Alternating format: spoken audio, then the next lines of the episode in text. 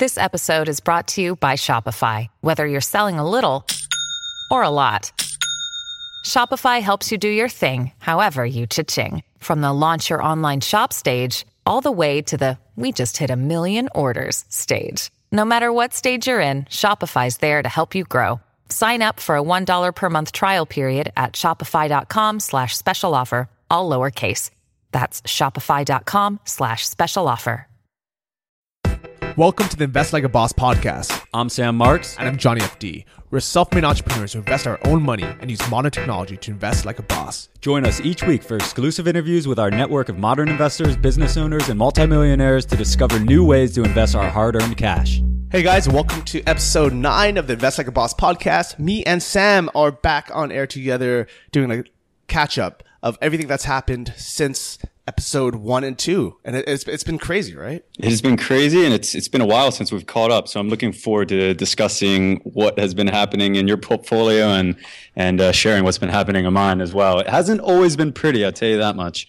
Yeah, especially because this is the month where there was the the was it Britain exit, um, yeah. Brexit so let's see, you know, how that's affect uh, affected both of our portfolios, if it's changed our investment strategies, if we are still bullish on all the different platforms that we've uh, been investing in so far, and if we've done anything new. Sounds like a good plan. What, why don't you start? What's uh, what's been new in Johnny FD's portfolio, and how the wind's been been holding up? Well, even before we kind of get to the the financial parts of it, it's it's been awesome just as the podcast has grown uh, especially while both me and you have been traveling. So the last time, you know, when we recorded episodes one and two, we were both in Chiang Mai, Thailand together. Mm-hmm. Uh, in the same room, drinking the same bottle of wine. Now I am in Lisbon, Portugal, and you are Singapore, Singapore. I like how Singapore is is a city and a country. Yeah, it's same as Hong Kong, right? Yeah, and when else? when I was there, I remember, you know, uh, being there for a few days and then telling someone saying, "Oh, you know, I think I've seen enough of the city now. I should go check out the rest of the country." And they said, that, that, that, "This is it, man." yeah, you can throw an ice cube from my window uh, across the entire country and city in in any direction. So it's quite small, um, but I love it here. I think two months will be enough. It's a little, I would say. Mm, there's not that much to do, put it that way. But it's very inspiring. You look out the window at these all these modern modern buildings and just the place just reeks of wealth. I think it's the richest world place in the world per capita. One in six people are millionaires and everybody looks like a millionaire. So I'm enjoying my time here. It's been good, a good piece of good place to have a little contrast compared to the laid back lifestyle of Chiang Mai. And I can also see that giving you, you know, a bit of that, um, motivation to, to work extra hard, you know, seeing people in their thousand dollar, you know, $10,000 suits and million dollar sport cars driving around. Yeah, definitely. Uh, you know, after we spent how much time in Chiang Mai and every day in Chiang Mai is like retirement. You wake up, you put on pajama pants, you go to 15 different coffee shops, have a latte, go get a massage, go to your favorite restaurant at night, have a bottle of wine, and then do it all over again seven days in a row. So yeah, especially because yeah, especially because you've only spent about thirty dollars a day. yeah, exactly. Just that you learn that quickly when you come to Singapore compared to Thailand, where everything is a good value. So you're just out of pocket the entire every all, all, parts of the day, right? You're just transaction after transaction because everything is good value. You want to go out and buy things and do things. And in Singapore, that sets you back really quickly. So I'm learning to shop at grocery stores and not get $80 Singapore hung Singapore massages each day and eat out. So it's been a, a, change of pace for sure. How about Lisbon? How's that been treating you? Well, what's great about Lisbon is it is actually a step up from Chiang Mai in terms of uh, kind of Western comforts. So things like, you know, uh, you have Uber here, and, all the Ubers here are brand new cars. You know, they're like really, really nice. So it's, so it's a big step up from jump, jumping the back of a shared red truck or tuk tuk. Uh, yeah. The restaurants here uh, are amazing. There's, I mean, incredible Michelin star chefs that have restaurants in Lisbon, and it's crazy because you know there's some places that have 50 uh, euro dollars a plate meals. And, you know, so their, mm-hmm. their, their tasting menu is 120 euros, which is like 130 US. So you mm-hmm. can have the luxuries of being in New York or in San Francisco or I guess even Singapore. But what's also nice is in general, the cost of living is very low here. So you can get an apartment. Um, you know, you can get an entire place, a, a two bedroom apartment with a view of the water, uh, for maybe $750 a month. Uh, that's furnished, you know, that's just off Airbnb. So you can have a very nice life, um, while still being on budget. So to me, it's actually kind of in between Chiang Mai and, you know, a big city like Singapore or San Francisco where it's, you are getting value still. Yeah. And you can't beat, you can't beat Europe in the summer. That's just something that almost everyone agrees on. So enjoy your time there. I'm looking yeah. forward to uh, seeing some more of your photos. I will. So what time is it right now in Singapore? It is almost six o'clock. So I think I'm seven hours ahead of you. Uh, so the evening, are you, what are you, what are you sipping on? I am taking a little bit of time off. I'm sorry to say. I was ah. getting a little overboard on the scotch. There's just whiskey all over Singapore. It's the number one drink. And every time I have a friend or someone come in from from out of town, they pick up a bottle at duty free.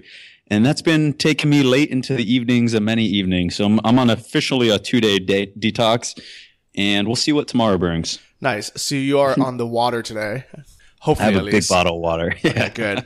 So it is uh, about ten thirty, it's almost eleven a.m. here, and I pretty much just woke up. That the time people in Lisbon they they sleep late. You know, sometimes they'll have dinner at 10, 11, even midnight, and they'll wake up late. So this is kind of the, the start of the day. So I'm having a cafe americano, uh, which here they actually call something called a bica. Uh, is, which is the Portuguese way of saying, give me an espresso with a bit of sugar on the side. Delicious. Yeah. so this is going to be very different from episodes one and two when me and you were plastered drinking drinking whiskey and wine. Uh, but actually, to be fair, uh, last night uh, I I bought a bottle of Portuguese wine from the grocery store for one euro and I think it was fifty cents or something. So about a dollar sixty US. Sounds like glorified grape juice. You know what? In so in Chiang Mai, when we bought a, I, well, I bought a cheap bottle of wine for about two hundred something baht. It was terrible, and then I, I looked at the back of it, thinking, why is this so sweet? Like, what is in this? And I realized it's not even made from grapes. It says f- fruit wine. Mm. So the cheapest drinkable bottle of of wine in Thailand is is like thirty dollars, and here for dollar sixty US, less than two buck chuck, less than Charles Shaw at you know Charles Shaw wine at uh, Trader Joe's. It was great. It was like it was like a very drinkable wine for all day consumption. for all day consumption. All right. So, number one rule of building wealth is saving more money or buying more assets than you spend. Uh, I'm glad that even though both of us are in more, you know, expensive countries than we were in Chiang Mai, we are still on path. You're not blowing, you know, uh, all of your money. You're still spending the money on investments and not, you know, wasting too much money in Singapore, even though it is more expensive. And I'm kind of doing the same, even though I'm in a city where I could be spending a lot more money. I'm still kind of, you know, budging a bit and I'm, I'm taking that money to save up into my bank account so I can buy more investments. Uh, and I'm keeping an eye on everything I have right now. That's good, man. Well, I'm I'm not a role model in that sense. I'm definitely spending more than I'm making in my investments, and I have been for the last three years. But that is part of the journey of this podcast is to try to correct that and get it going back in the right direction. So, learning a lot and making a lot of changes into my portfolio, and I hope to share all the ups and downs with you, Johnny, and everybody else. Okay, perfect. So uh, I'll, I'll go to start because I haven't had that many big changes because I've mainly been, just been traveling this last month. But I think what's really important with this podcast, and I think one of the, the biggest benefits is going to be people following our journey and realizing, hey, let Johnny and Sam make the mistakes, uh, you know, play with their own personal money. And that way we can determine for ourselves what we want to invest in. So one thing that I was actually really, really excited about, uh, last time, and I actually made, um, an on air, uh, I guess, you know, a auto transfer of, I think it was 1500 bucks a month to Wealthfront. I've actually canceled that since. And Okay. I'm, I'm, I'm going to tell you why. So I've been doing a lot of research on the best robo investing. So Wealthfront versus Betterment. And I realized that Wealthfront is amazing if you have 15,000 or less, you know, total, total money because they don't charge any fees at all. But uh, if you are, you know, if you keep putting money in, or you know, if you get to the total net worth or the total worth, um, portfolio worth of a hundred thousand or more, Betterment actually has less fees. So I think right now, uh, Wealthfront is, was it something like 0.25? Do you remember what that was? Yeah, yeah, it's 0.25. Yeah, which isn't bad. Uh, but I'm going to get into in a second why, uh, it's actually higher than that. But with Betterment, that same fee is only 0.15 if you have uh, a hundred thousand or more in there. So it's actually Okay. someone in- in your case, Sam, uh, it, it- you if you would do nothing different and you were just to switch, you know, your hundred thousand um, that's currently in Wealthfront to Betterment, you would actually be saving quite a bit of money. But it's actually not that much money. If it's 0.25% on $100,000, it would be $150 in fees compared to $250 in fees. Yeah, so I guess it's not that big of a deal either way. And and, and I personally do like um wealth you know, Wealthfront's like dashboards and things like that. But uh talking a little bit more with uh, a couple of investors, the reason why both one both Wealthfront and Betterment may not be the best idea. And the reason why I have temporarily paused my um my contributions to Wealthfront and you know kind of to, to let everyone know I mean you know obviously you know neither samurai are financial investors you know this is a journey of us figuring out what is best with our with our own money. Uh, and I want to say that I think whichever one we choose we're going to be way better off than 99% of people out there that just do nothing with their money or invest in something like a mutual fund uh, through a you know a financial planner and, and they're charging you fees everywhere Absolutely. so now we're almost getting down to the nitty gritty. You know, we're literally talking about saving a hundred dollars a year in fees, you know, which really isn't that big of a deal. Uh, but the reason why I'm pausing Wealthfront and not putting more money in, I'm not taking my money out, but I'm not putting more money in right now is because Wealthfront for two reasons. First is Wealthfront, even though they are not char- you know charging you fee that much fees to to manage, they are trading on your behalf. So when you log in and you see your Wealthfront digest and it says two you know 27 free trades made, 187 dollars in mm-hmm. tax mm-hmm. losses harvested, 109 dollars in dividends reinvested. When you take a look at that, you're like, wow, this is awesome. Wealthfront has just made me $300. You know, they are amazing. But if you really look into the free trades made, it says Wealthfront does not charge an additional commission for trades made to reinvest, you know, yada yada, which means Wealthfront may not be charging you, but the the index fund or the or the fund that they are buying that has a fee. And one of aren't, aren't the fees aren't the fees that they that they invest in Vanguard funds primarily?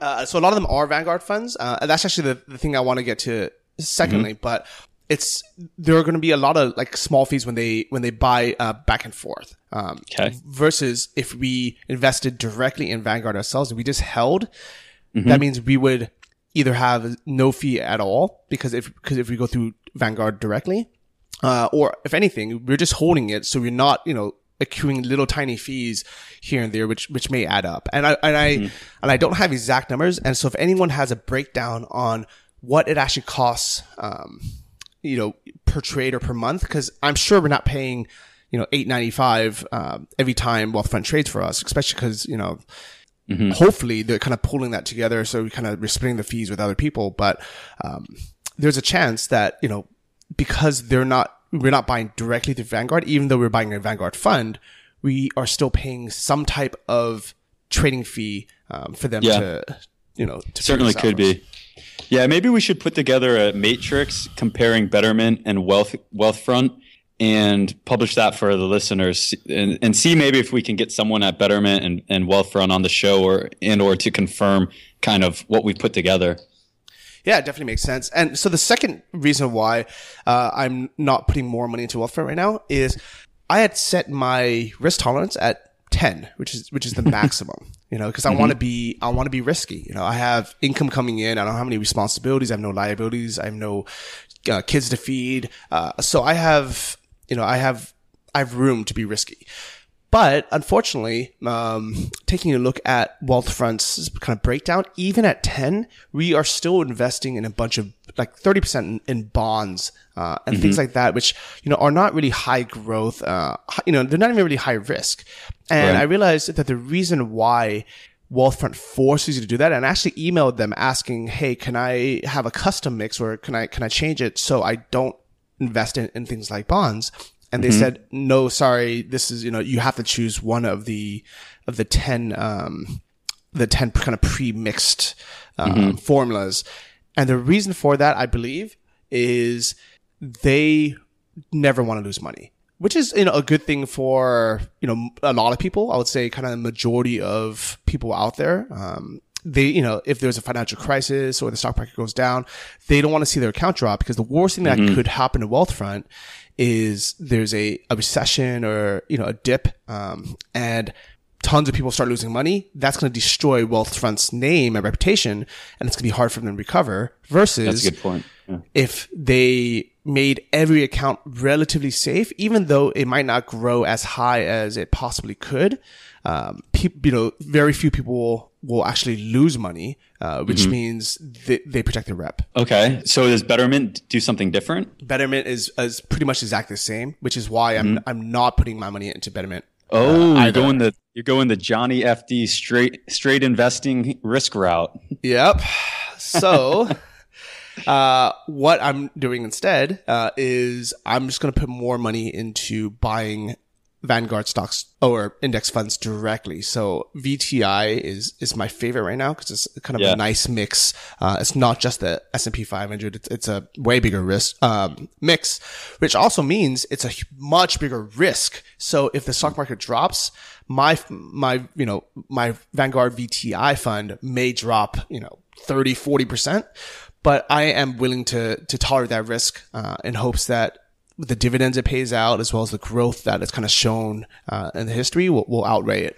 All right. Well, I'm really excited to hear how your Wealthfront. You're, so you're keeping some money in Wealthfront, right? Yeah. So right now, I think I have about twenty thousand dollars in Wealthfront. Um, let me take a look.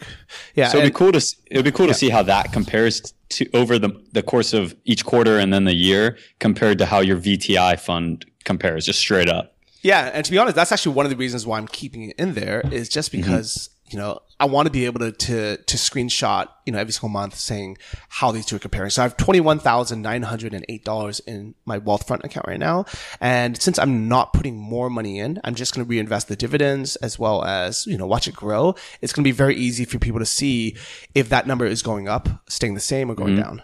So what what is your return so far on the year? If you click on summary under the personal account, Yeah, so it looks like right now my time weighted return. Uh, I'm not sure if this is for the year or or year to date. Let me, try to do year to date. Uh, it looks like it's 3.2 percent. Um, on your time weighted. yep, on my time weighted return. I looked up these earlier, and it, it's kind of frustrating that there's the money weighted return, the time weighted return, which I looked up the definitions, and both are still confusing. And then if you go in Vanguard, they call it a it's like a some other type of return.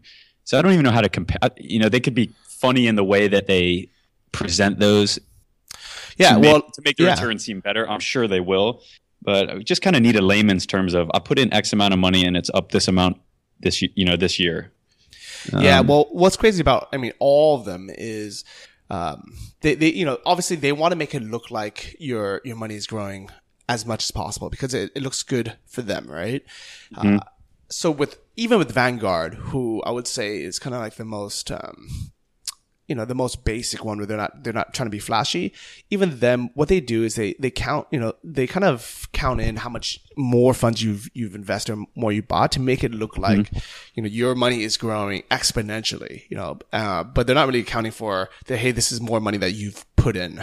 Yeah, exactly. So I just looked up time weighted return. It says the time weighted return or true time weighted rate of return is a measure of the historical performance of an investment portfolio which compensates for external flows. Does that even make sense? No, yeah, no idea what that means.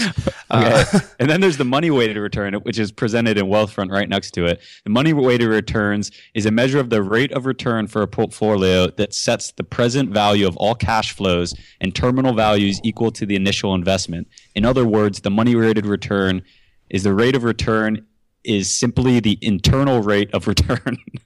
like, if anyone can explain that in layman's terms, please email us or give us a, a shout in the boss lounge. Yep. Or leave a comment uh, down on the bottom. Actually, so if anyone has not joined the Boss Lounge yet, it is such a great community that's growing rapidly. It is our free Facebook group designed to connect uh, other, you know, you guys, listeners to each other, uh, give you guys access to us directly where you can ask us, you know, whatever you want, as well as access to the guests which to me is is something that I wish existed when I first started this journey. Where it was how amazing would it have been to you know be able to listen to an hour long interview with an expert in a field, then just be able to go on Facebook, you know, join this free you know free group, and just be able to ask that expert you know a question and have them answer you. It's it's you know. It, this did not exist before, especially not for mm-hmm. for free. Definitely, yeah. We got to get in, got to get in there and get the involvement rolling after every single episode. Let's let's dissect all the different content and compare strategies. And we, would love more people to share their own journeys in that in that lounge and share ideas of who we can get on the show and what topics we can talk about. Yeah, and if this lounge uh, grows to a big enough point, we might actually have to start charging a monthly membership for it. So if you guys want to get in for free, do it now. Just go to investlikeaboss.com, click under bonus. Uh, and basically, as long as you sign up for our email list, uh, that way we can kind of send you updates. Uh, you get access to this completely for free. So your Wealthfront is returned three, time weighted return was 3.2, right? Yep. And money weighted okay. was 3.4%. Okay. Okay. Cool. All right. So aside from Wealthfront, um, I also have some money in Lending Club, which I I talked about last time, but basically that is still going to be the, the, the, same um, the same strategy. I am not taking my money out of Lending Club per se. I am just pausing the the dividend uh, reinvestment. reinvestment so yeah. yeah, so I'm pausing the reinvestment. So that way, you know, I'll once these loans mature, I'll be able to pull that money out. Then I can really see how much I've actually made from it. Uh, so right now, it looks like my total account value, um, my adjusted net analyzed return is six point three nine percent, which actually I think is a little bit lower than it was last month. Yeah, it sounds like it. I thought you were closer to nine. Yeah, so it, has uh, dropped down, and, and I and I wonder uh, if that's just because more time has passed where, you know, more loans have been able to default and I'm not investing in new loans. So I think maybe that's mm. just kind of one of the ways to kind of get you where if you're always investing in new loans, your total drop off oh, rate yeah. is going to be lower because you have yeah. more new loans. Mm, interesting. And you know, they went through all that turmoil in the last six weeks or so. I wonder if that had anything to do with it. Yeah. So it definitely could be. So t- in total now I have 309 uh, $25 loans issued and only, so 30 of them have been fully paid, but 16 of them have been charged off. God, it's we listen. We got to get someone on the show to answer what happens to these people that are charging off. You know, I feel like they're just they're applying for the loan, they get the loan, loan, and then they just run to Mexico or something and never never have to answer for it. right? Like, yeah. So I'm very curious what's going to happen. Lending Club, uh, I'm very glad I did it because it's, it's, one of these, you know, great ideas. I, I like the idea of these micro loans or peer to peer lending, and it's only $25 per person per loan. So it's kind of a nice social experiment as well. But even though there is a chance of having, you know, a 10% return while kind of doing something good in the world and, and loaning people that need money some cash, I am not going to be investing uh, any more money at this point into, mm-hmm. into lending club or reinvesting. I'm I'm curious what your I don't know if they call it the risk or I think it's the grade of loans that you're making. It's A through F, right? Yeah, all mine when you, Fs. When you, okay, all of them are Fs. No, no, not all, but I, I, I made mine risky as well. So pretty oh much everything gosh. I invest in, besides Vanguard, is risky. Okay, that's uh, that's really cool. So I was actually thinking of setting up an account in Lending Club and just doing all F loans, just as as a, an experiment. But since you've already pretty much done it, I think I'll leave that one up to you. Thank you for covering it. yeah, yeah, you're very welcome, sir. Okay. Um, Interesting. So, yeah, that's Lending Club. Speaking of high risk, potentially high return, mm-hmm. after recording the episode with uh, Brian from Art of FX, episode three, I decided to take the kind of the riskiest investment uh, of my portfolio. Uh, so I wire transferred him ten thousand dollars and said, you know, "Do what you want to do with it," and uh, knowing that investing in in currency or FX trading is very risky. So I, this is not something I advise to anyone who cannot afford to lose the money they're, they're investing or to anyone who wants a very, very stable kind of, you know, there's no guarantees, but like guaranteed return. This is not it. This is a super high risk, super high reward, um, type of investment. So if you guys haven't yet, listen to episode three and you can kind of see why. I'll tell you what. He, when did you get when did you get the money to him? Uh, just like two weeks ago. Okay, well he's he's been on a tear the last two weeks. It's just been nothing but win winners. So Well, hopefully, I don't even know if my, my money's even being invested yet because he had to move out of that penthouse. Uh, I don't know if you talked to him lately, but he's, yeah, he got a dog. Uh, and he had to move out of, for, forex, forex trading is the loneliest job. it is. I mean, cause yeah, I mean, if you guys remember that episode, Brian like never left his, his apartment. He, I mean, Yeah. you know, it was this beautiful, you know, was a three story, um, penthouse with most of the rooms just completely empty. And he just never left. He would just order food in. He would have people bring over groceries and he would just work all day. You know, he would, he would Yeah. literally work like 20 hours a day, which is insane. And so he decided to get a dog to, to make him less lonely.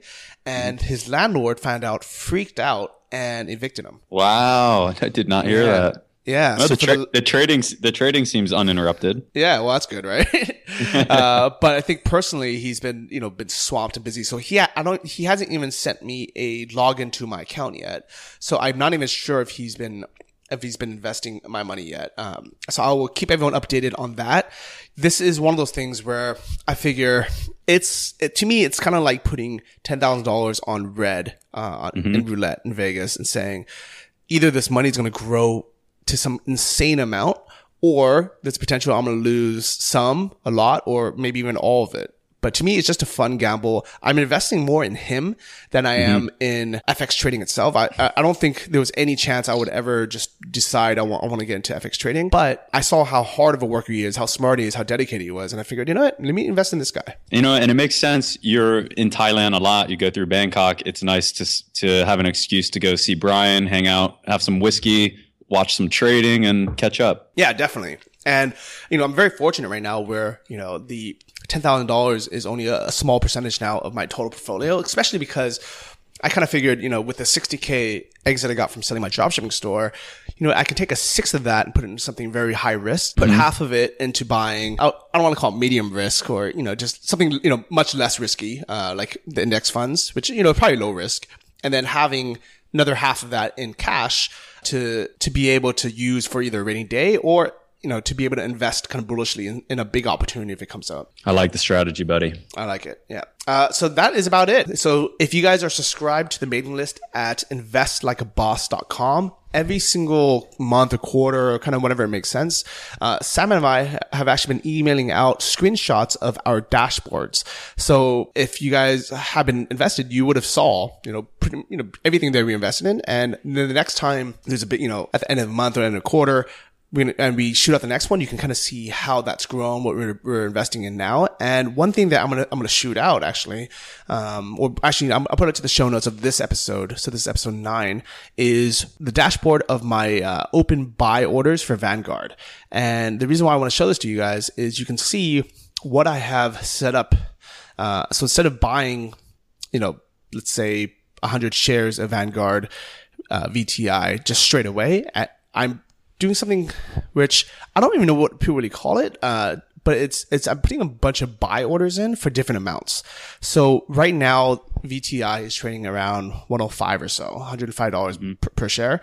I put in an order for 104 dollars, uh, an order for 101, uh, an order for 99, an order for 95, an order for 90, an order for 85, order for 80, and an order for 70 dollars, which will automatically kick in if the fund actually just drops. And sometimes you get these, you know, random fluctuations, or you get like um, Monday, for example, uh, a few months ago, Monday morning, I woke up and the stock market kind of had this big drop, and it dropped to I think VTI dropped to about 99. So right now, I actually took a look. It's actually pretty high. It's at 107, uh, 107 and 37.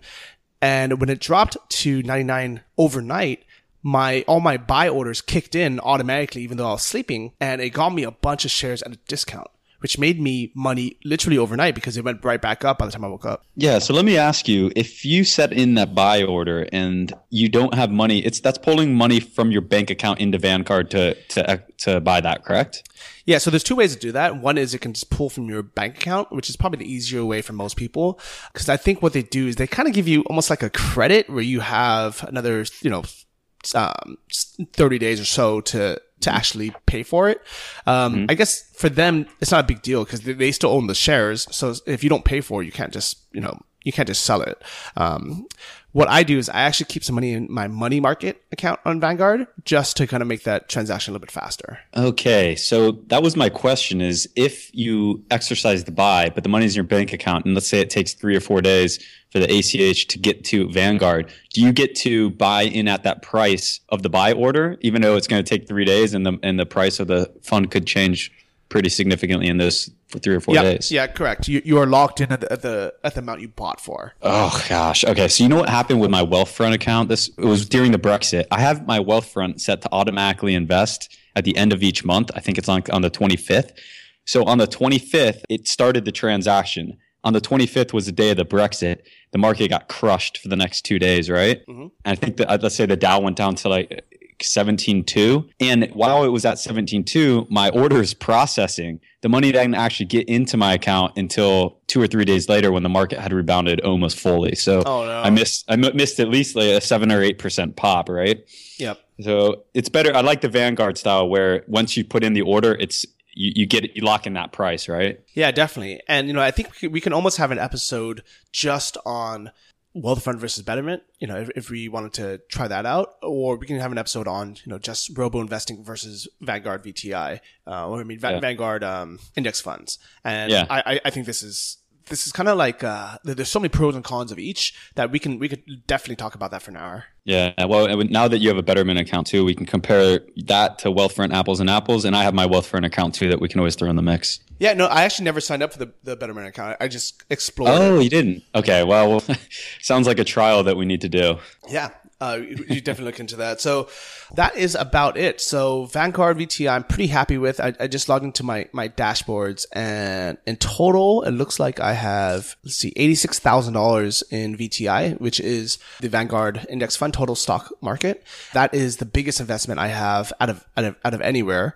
Uh, and in total, my total gain is $3,891 from just, um, VTI. So, you know, I, am I'm I'm very happy right now that it's it's pretty high. So right now it's at 107. So if I sold it all right now, I mm-hmm. would have made almost four thousand dollars. But I am gonna hold on to it, see what happens. Good stuff. Well, all I guess right. I'll dive into a few things in mine. The the most interesting comparison that I can give you and the listeners is I'm also comparing my Wealthfront account to my Vanguard, and then I have an E Trade account. So my E Trade account is just me stock picking, you know, it's more of like a fun account, but I've recently increased my investment. So right now I have almost the same amount of money in my Vanguard as in my Wealthfront as in my E-Trade. Mm-hmm. So the the difference is the Wealthfront is completely automated. You have no choice except a little bit on the risk side, you, you, as we've described.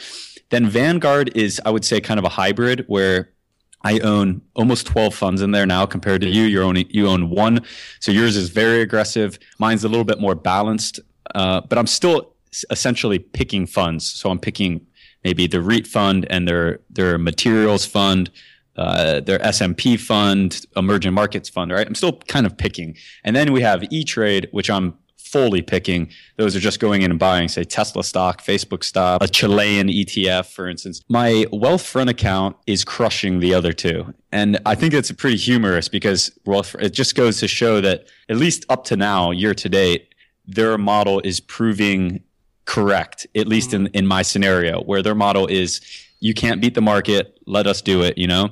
And then on the, on the opposite side, E-Trade is getting, my E-Trade account is getting hammered. It's down like 8%. And Vanguard's kind of somewhere in the middle. Vanguard is up right now, year to date, 3.3%, where my Wealthfront, at least what they show, and I'm tr- still trying to understand exactly what these values mean, is up the time weighted is 11.4%, and the money weighted is 6.3%. Wow, that's high. Yeah, I mean, I'm looking at the actual asset class, what they had me in. So the US stocks that they had me in were is up, the returns 11% right now. The foreign stocks, 6% emerging markets 19%, dividend stocks 15%, natural resources 29%. So I must have just got in at a good time when that on the natural resources. So everything in that account's up and it's kind of hard to believe because I would say my Vanguard account is not that much different and my Vanguard account is is up 3.3%. And like I said, my E-Trade account, which is just picking stocks, is getting hammered. So who knows what that'll be at the end of the year? I'll, we'll definitely kind of cover those three and, and, compare and contrast regularly. But as of right now, the robo investing is slaughtering the other two. So, oh, nice. I, I would imagine um, that when the economy is kind of uh, unstable uh, as it is right now, the Wealthfront accounts are going to be going to be higher, uh, just because they're more diversified. They have things like bonds and things like that in there. It's almost comparable to what Tony Robbins talks about in uh, Money Master Game, the all seasons portfolio. Uh, mm-hmm. I would like to see a a you know kind of a snapshot side by side on what is in the all seasons portfolio versus what is in the um, the Wealthfront portfolio. You know, especially at like uh, risk level eight or something. I, I, would just guess that they're very similar. Yeah, good point. That would be good to cover as well. And I'm just looking at my Vanguard. I couldn't find this this dashboard that I was looking for, but so year to date, I have seventeen thousand dollars in gains in my Vanguard account. But get this, of that, 15,000 of it is fixed income. Only 2,000 of it is capital gains. So most so of it is the dividends. It's the dividends. I would say mostly from like the REIT, the REIT fund that I have. Of course, the S and P fund pays out two percent, and so so I have I have some fixed income funds in there, but on a capital gain, capital loss side, it's it's almost break even. Uh, and then of course on my E Trade stuff, that's almost purely cap gains and cap losses, and currently it's it's down about eight percent up to the loss side. So Sam's not Sam's not picking stocks very good. Yeah, well, I will. You know. I, I, I, will tell you the one winner in my E Trade account, at least in the last few months, is Lending Club. So I went and I looked at Lending Club because I was going to open an account. I'll, I'll talk about that in a second. And I looked at their stock and their stock, their IPO is around 30. And I pulled it up because I was thinking about opening an account and I was like, eh, it's kind of turbulent right now. Their CEO's getting ousted and all these scandal news feeds going on. And I looked, their stock was at 3.4 and it was oh, it wow. IPO'd, uh, IPO'd only six months before that at like almost 30. It looked like they're going bankrupt. Mm-hmm. And I said, well, you know what? Okay. If I put in $50,000 into Lending Club, if Lending Club goes bankrupt, I don't think you're going to lose that money in the loans, but you might have a lo- lot of trouble getting it back. And it, it, it would just be really messy, right? Mm-hmm. If I put $50,000 into their stock, if they go bankrupt, you're going to lose the money. But if if they recover back to normal their IPO level, that would go up 10 times by a multiple of 10. So I thought the risk reward was better just to buy the stock. So I didn't buy $50,000 worth, about $10,000 worth, but the stock is now at 4.5. So it's already up, it's up 50% from where I bought it. So that's been pretty cool. And then I ended up just for the experimental side of it, I ended up opening an account with them. And after talking to you today, I think I'm just going to close it. Be- what I really don't like, what I don't like about it is the best case scenario, you're looking at maybe getting 9%, somewhere in that, maybe 9, 10%. And that's if the company holds up and that's if they continue to vet these loans, you know, somewhat well. But the, the big question is what happens if we go into a recession or what happens if another comp, comp, uh, country in the EU exits. You know, what happens it, when we have our, our uh, election coming up in, a, in six months? There's just so many downside variables that I think the chance of getting zero returns is pretty realistic. And what I don't like about Lending Club is the, the least term is 36 months, right? Mm-hmm. So that's a long time to lock up money. So I, I've been, I put in money it's on auto investing. It's only invested about a third of it. I think I'm just going to go ahead and pause it, have that kind of as experimental, and and use the money elsewhere. So I wouldn't necessarily you know close the account. I would, I would just do exactly what you're doing is you know not invest anymore, not have it reinvest. Okay, good plan. So I got that. I'll share some some dashboard screenshots. Uh, I think I invested mostly in the C and D range. But what I'm more excited about than that is PeerStreet. So PeerStreet we talked about in I'm not sure if it was the last episode, episode before with Mario Lisabello. Um, So Peer Street is very similar to Lending Club, except that the actual loans are secure, backed by real estate. So in order for someone to get a loan, they have to put up their house or the house they're acquiring. And because of that reason, they've never had a loan default. Now I'm, I'm sure in time they're going to have a loan default, but at least they it's it's they have the first right on the property. So if the loan goes bust, then they're able to liquidate or sell and liquidate the house and distribute the the money back to the loaners. So what I'm very excited about is I've actually talked to them over the last week and they're agreed to come on the show. I'm not sure sure it's going to be on the show, but we'll have them coming on in the next couple weeks and we're going to go over my investment or we'll say my loans with them. And if any of the listeners have very specific questions that they want us to ask or cover on the episode, please email us or leave us or leave in the show notes on this. And we'll be sure to cover those. But I think that'll be a really good episode. So I, I invested a fair amount of money with them. Um, and I also have that on auto investing. So I'll share some more of the screenshots for that. So that's been the big stuff for me this month is really kind of learning about Peer Street and understanding how to set up a strategy with them. The other small things I've done this week, or actually, the, sorry, the last month are, let's see, I bought SNH. SNH is Senior Housing Property Trust REIT. Oh, nice. Okay. Yeah. You know where I got this idea from? Where did you get it? From um, your boy in Hong Kong? That and originally in the Money Master of the Game book. Oh, okay. He's talking about buying REITs in, in senior housing, right? But yeah. he doesn't go into any more detail in it. So I was reading a lot of the different forums and trying to figure out so where's what's Tony Robbins talking about? Do you do this privately or publicly or what? So I've been doing a lot of REIT investing lately. I'm in Singapore. I've got some uh, Singapore REITs called MapleTree. And I was looking at some blogs and I found a blog that was comparing a lot of the different publicly traded REITs. And this senior housing property trust is currently paying a 7.5% yield. And what I like about it is everyone's getting older in the U. This is a U.S. REIT, uh, but everyone, the baby boomers, getting older everyone unfortunately it seems like everybody in the US when their parents get old they just throw them in retirement homes. It's the way way things go. So I think in the next 10 years it will be it'll be very stable and they've been increasing their dividend almost every single year since 2001 so if you buy, say now we're at 7.5% in two, three years, that should continue to trickle up to seven, eight, nine, 10%, maybe in the next uh, five plus years. So I'm pretty excited about those because they're just fixed income there's not a whole lot of stock very uh, or stock price variability in it, and it's kind of a consistent paycheck. I do like that, and you know, what? REITs is actually one of those things that I am still looking into. So I'm I'm, I'm kind of mm-hmm. excited to trying to get more into that. The only reason why I have not invested in REITs yet is I'm I'm a bit afraid of mm. investing in something where the owners of the, the company they have the upside of kind of gambling with our money if, if that makes sense. Where yeah. if it was, if somebody wanted to go 50 50 into uh, senior housing with me, that's something, and they were putting 50% of their money into it. And then, you know, we were trying to aggressively grow it together, they were managing it and they wanted to aggressively grow it. I'd be very happy with that. But the fact is with with the REIT, it's, you know, pretty much all investor money. And mm-hmm. this, you know, this company is, their goal is to grow as much as possible. I'm almost afraid they're going to take bigger gambles because it's not their own money. Very true. And from all the REITs that I've looked at, it seems like they don't actually acquire equity. So they just go out, they get, they find a property, they get a bank to mortgage the entire thing, and they never actually pay down the principal of the debt. They just pay the interest to service the debt. So mm-hmm. I've done a lot of research on these things going back through the last big recession, 2007, 2008. They seem pretty stable, but you know, time will tell in the next one. And what happens when we're basically in a zero zero interest market environment right now. If interest rates go up higher, it requires the REIT to pay a lot more money to service the debt. What happens in that environment? I don't know. Time will tell. So a lot of questions still to be answered there. Yeah. Definitely. So I'm excited that you are doing it, so we can kind of learn from from your experience.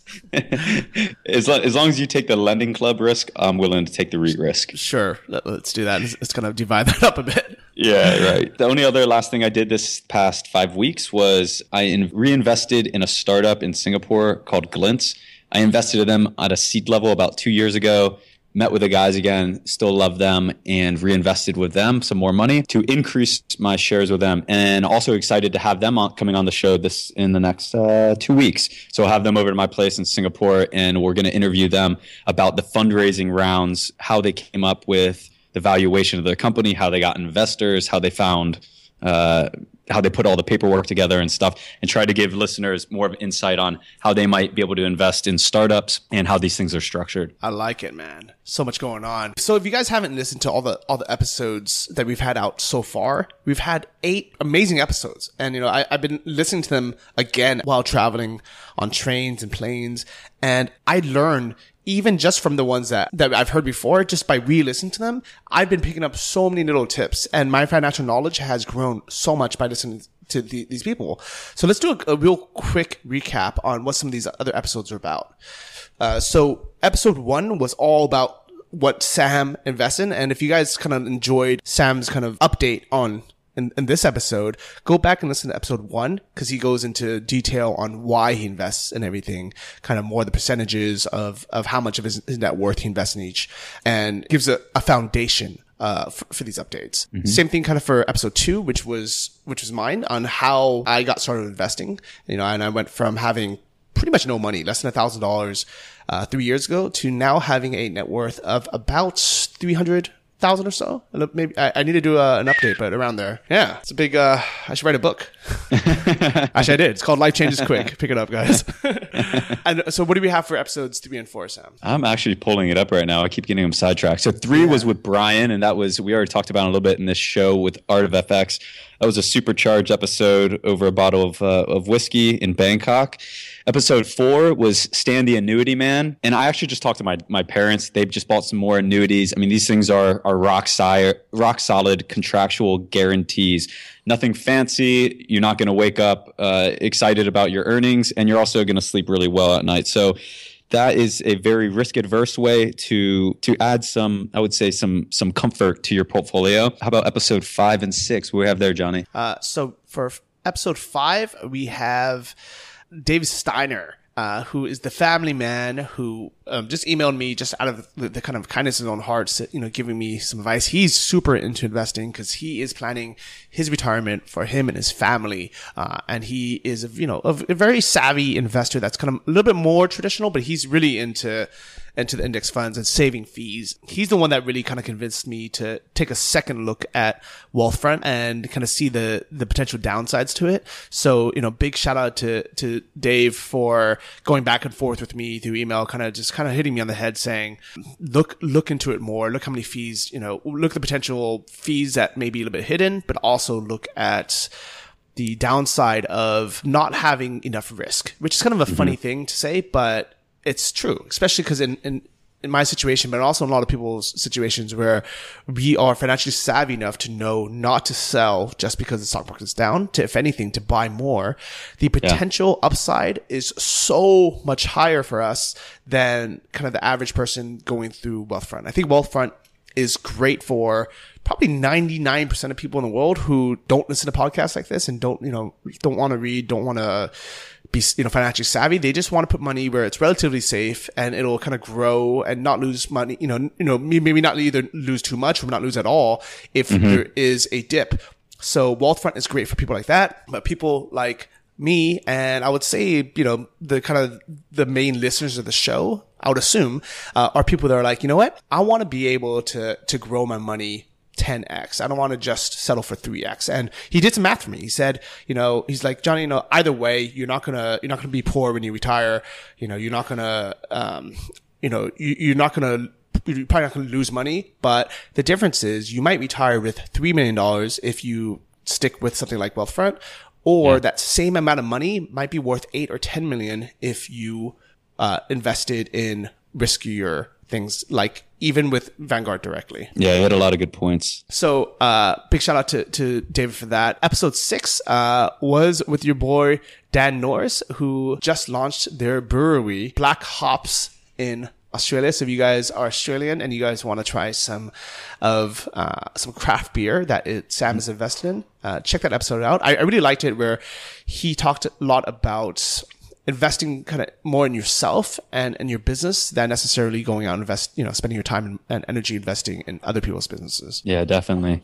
So that was up through episode six. Then we had two more. We had episode seven, which was with my buddy Kevin Shea, who I also did a joint venture with in self storage. So Kevin's built the biggest self storage company in Hong Kong with over 64 locations.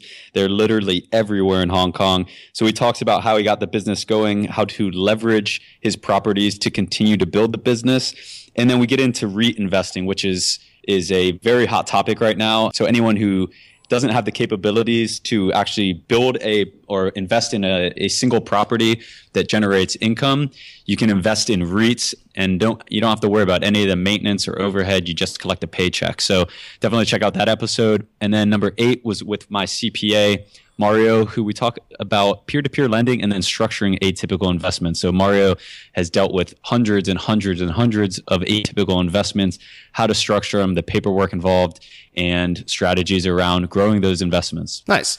So, uh, if you guys haven't listened to those episodes, definitely go back and, and take a look at them because there's so much to kind of learn um, from each one. And yeah. I would say, yeah, I was just going to say, coming up, we have four awesome episodes. The beauty with this thing is, I think, as this as the podcast grows, we're getting access to a lot more people.